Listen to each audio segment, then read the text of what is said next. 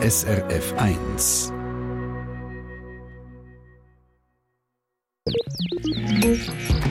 SRF 1 Ratgeber Garten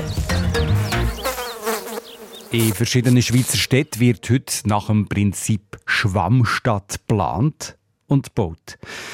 So ein solches Projekt ist zum Beispiel gerade neben dem Radio- und Fernsehstudio Leutschenbach die große Überbauung Zürich Nord. Sie heißt Wolkenwerk. Silvia Meister, was macht so eine Schwammstadt aus? Wie funktioniert sie?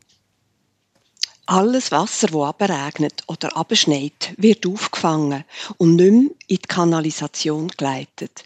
Entweder lässt man es gerade an Ort und Stelle versickern, zum Beispiel auf dem Parkplatz oder auf den Weg und Platz. Die bekommen nämlich einen versickerungsfähigen Belag über. Oder bei den Grünflächen, zum Beispiel Rabatten, die mit Bäumen bepflanzt sind die baut man so, dass sie sehr viel Wasser aufnehmen können, wo dann unterirdisch gespeichert wird. Oder dann auch bei den Dächern. Auch dort baut man Speicher ein.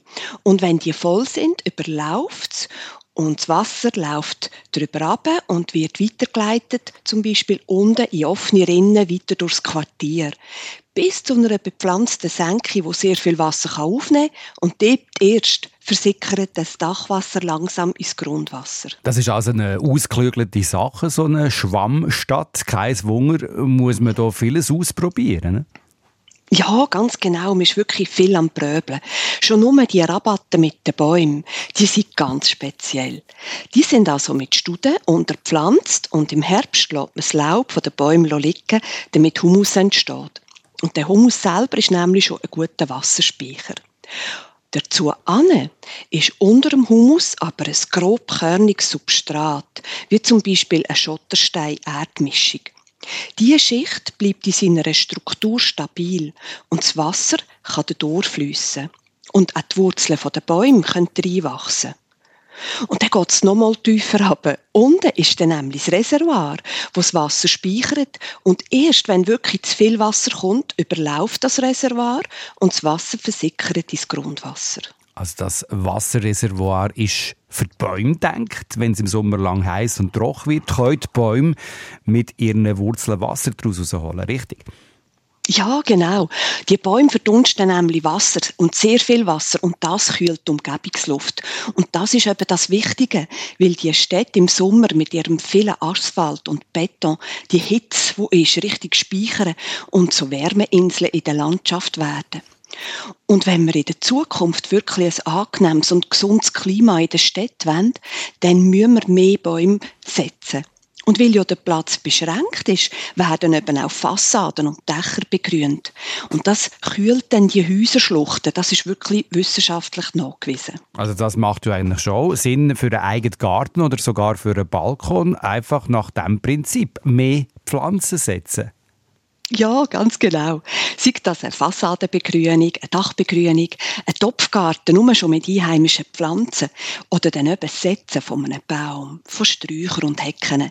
Das sind ganz wichtige Beiträge, die man selber umsetzen kann und die das Klima in der Stadt und auch in der Agglomeration verbessern. Und dann gehören da auch bauliche Massnahmen dazu zum Beispiel der Belag auf dem Parkplatz, der Zugang zum Haus, der Weg und all die Plätze ums Haus herum, die kann man versickerungsfähig bauen oder umgestalten. Oder das Dachwasser, wo in die Kanalisation läuft, einfach den Dachhängel durchab.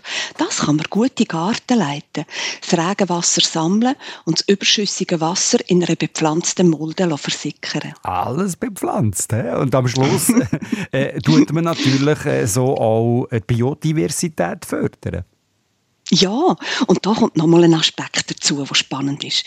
Damit die Biodiversität wirklich nachhaltig gefördert wird, ist das Prinzip Schwammstadt muss man das sich grösser vorstellen. Es ist grösser als nur eins oder zwei Quartiere in einer Stadt. Die Quartiere werden nämlich miteinander vernetzt. Zum Beispiel, indem auch die Strassen neu gestaltet und umgebaut werden. Es kommen Bäume mit diesen Speicher rein. Es gibt neue Sitzplätze mit wasserdurchlässigen Belägen. Und die Straßen und Quartierwege sind Verbindungslinien auch für Tiere und für Pflanzen in einer Stadt. Sie brauchen sie nämlich zum Austauschen und es vergrößert ihren Lebensraum und durch das werden ihre Populationen gestärkt. Und der eigene Garten oder Balkon könnte dazu beitragen, um den Lebensraum für Pflanzen und Tiere in der Stadt zu verbessern. Mhm. Und wenn wir ein paar Prinzipien von der Schwammstadt umsetzen und der eigene Garten wasserdurchlässiger und pflanzenreicher machen, dann funktioniert das also die Gärten, die Terrasse und die Balken, die sind dann wie Trittsteine. Zum Beispiel die Schmetterlinge und die Wildbienen können dann durch die Stadt durchwandern, von einem Trittstein, von einem Garten zum anderen. Und das Ziel ist wirklich, dass die Stadt ähm, bis in die Landschaft raus vernetzt wird so dass auch Fledermäuse und Vögel und Igel durch die Stadt können wandern und so mit ihrer Präsenz bereichern. Alle die Informationen zum Thema Schwammstadt haben wir euch auch online zusammengestellt, srf1.ch unter der Rubrik Rotgeber Garten. Dankeschön Silvia Meister und ein schönes Wochenende dir. Danke, dir auch. SRF 1 Ratgeber Garten. Eine Sendung von SRF1. Mehr Informationen und Podcasts auf srf1.ch.